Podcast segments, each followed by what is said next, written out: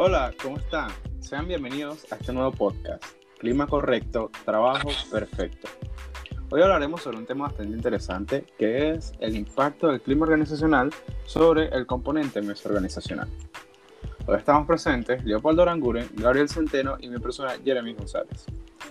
Pero, para empezar, ¿qué es todo esto del clima organizacional? Bueno, Sohar en 1980 lo define como un conjunto de percepciones que los individuos comparten sobre su ambiente de trabajo y que permite una referencia para adaptar las conductas a las contingencias de la tarea. Es decir, lo que ven y lo que sienten las personas en el ambiente organizacional. ¿Y cómo se puede observar todo esto sobre el componente mesorganizacional?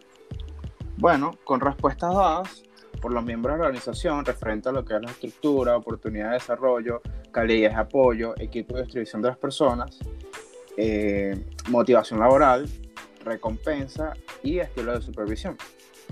Y bueno, de hecho, el clima organizacional lo podemos encontrar en tres áreas, la cual es individual, donde están los logros, la motivación, la satisfacción laboral y su trayectoria. Organizacional, donde está la adaptabilidad, adaptabilidad, productividad y eficacia. Y también en lo que es en la parte grupal, que es donde nos vamos a centrar, está el trabajo en equipo, la solución de problemas y eh, la comunicación interpersonal y resultados. Bien, sobre eso que mencionas acerca del trabajo de equipo y los resultados, pues resulta que dentro de, del clima organizacional, pues da paso a un fenómeno que se conoce como procesos organizacionales, que se llevan a cabo en los equipos, que es un conjunto de personas que dependen de la colaboración grupal para lograr metas. Entonces, ¿qué pasa? Que dentro de estos equipos ocurren procesos para generar transformaciones mediante actividades que involucren a la empresa, en el sentido de que estos individuos pues, van a transformar insumos eh, o generar servicios para ofrecer a los clientes. Eh, pero ¿qué pasa? Pues que el clima organizacional va a influir sobre ellos, ya que siempre van a, estar van a tener que ser supervisados pues, por otro trabajador, que va a ser un responsable supervisor.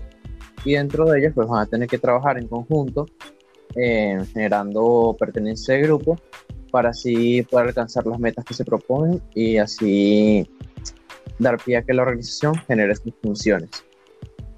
Y cuando esto falla, y este proceso se da incorrectamente, el clima organizacional se vuelve ya eh, desagradable y las personas empiezan a sufrir problemas como estrés, ansiedad o burnout. Está bien, concha, la verdad interesante lo que dices, Gabriel.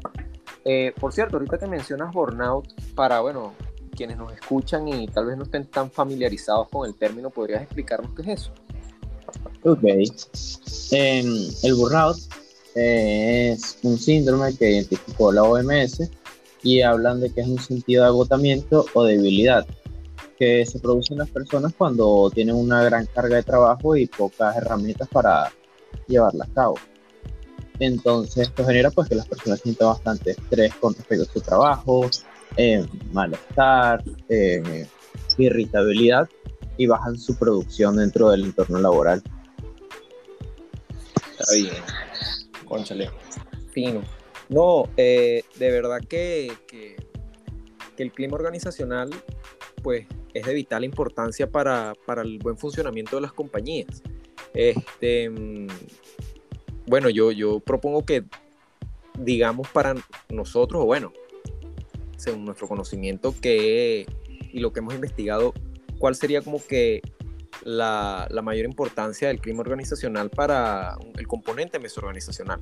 Este, bueno, comenzando por, por mí, yo pienso que este, pues, un buen clima organizacional es importante para cualquier compañía, cualquier empresa, porque este, esto le trae mayor rentabilidad. Y es por eso que, muchas eh, como que tienen esto en cuenta Em, y, integran el buen clima organizacional a sus valores más allá que este y lo, consideran como que más importante que los resultados de producción. esto cómo lo materializan en, sus grupos, en sus equipos, este, con incentivos permanentes que no, que no están sujetos tanto al cumplimiento de metas, sino como a una política este, individual de la empresa. Eh, estos incentivos muchas veces son que si más flexibilidad, becas de estudio, planes de desarrollo interior, em, relaciones cercanas entre como que las jerarquías de la compañía y, posibilidad de plantear hasta sugerencias que, que, tengan los empleados sobre, sobre el negocio para, para beneficiar al negocio. Bueno, Leopoldo, de hecho ahorita que estaba hablando de esto, a mí me parece súper importantísimo el, el, tema del clima organizacional porque, bueno, primero es el lugar donde van a desempeñar el trabajo diariamente. O sea, las personas deben sentirse cómodas en su área de trabajo y sobre todo con sus jefes y compañeros, porque si no te sientes cómodo en tu área de trabajo, entonces lo más probable es que disminuya la productividad y bueno, se crea una desmotivación. Además de que si hay un buen ambiente de trabajo, los, los trabajos identificados con la organización. Si se sienten eh, identificados con la organización, entonces, por ende, va a aumentar el rendimiento y va a mejorar lo que es esta motivación. Además de que, bueno, las personas eh, trabajan mejor donde se sienten queridos. Es muy importante porque mientras más, mientras más cómodos se sientan dentro de la organización, sobre todo con, con lo que es este ambiente laboral, eh, la organización se va a ver muy beneficiada de esto. Exacto. Y es verdad, porque al final la base de la organización son sus empleados, los cuales son como los engranajes que hacen funcionar el motor organizacional.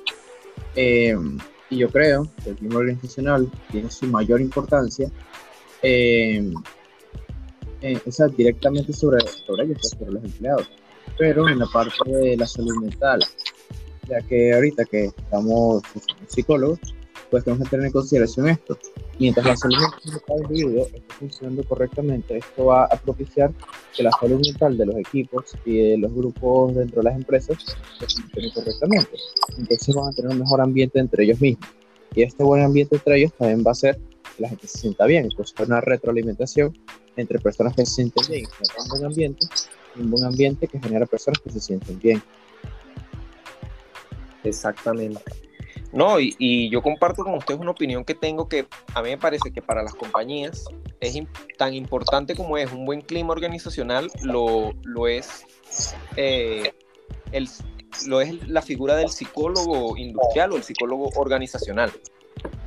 Este, y, y bueno, para mí una de las grandes oportunidades que puede tener un psicólogo organizacional en, en, en una compañía relacionándose al, al, a lo que es el componente mesorganizacional, pues está el tema de conformar eh, los equipos de, trabajo. Pues muchas veces eh, los psicólogos realizan actividades en las cuales em, seleccionan quienes van a ser parte de un equipo, de un proyecto que posteriormente le va a traer pues éxito y, y, y ganancia a la compañía. Bueno, a mí me parece que en, este, en esto que estás hablando ahorita de los equipos de trabajo, a mí me parece súper importante que también es una oportunidad para el psicólogo organizacional y es poder detectar y preparar líderes que sirvan para, para apoyo para estos equipos de trabajo y también que los ayude a organizarse y que se, y que se deleguen funciones a quienes están dentro de su área de trabajo.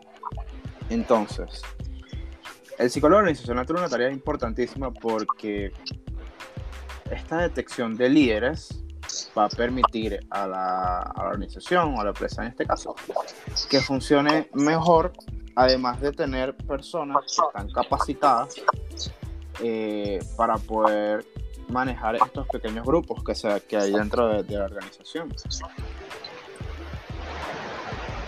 Ok.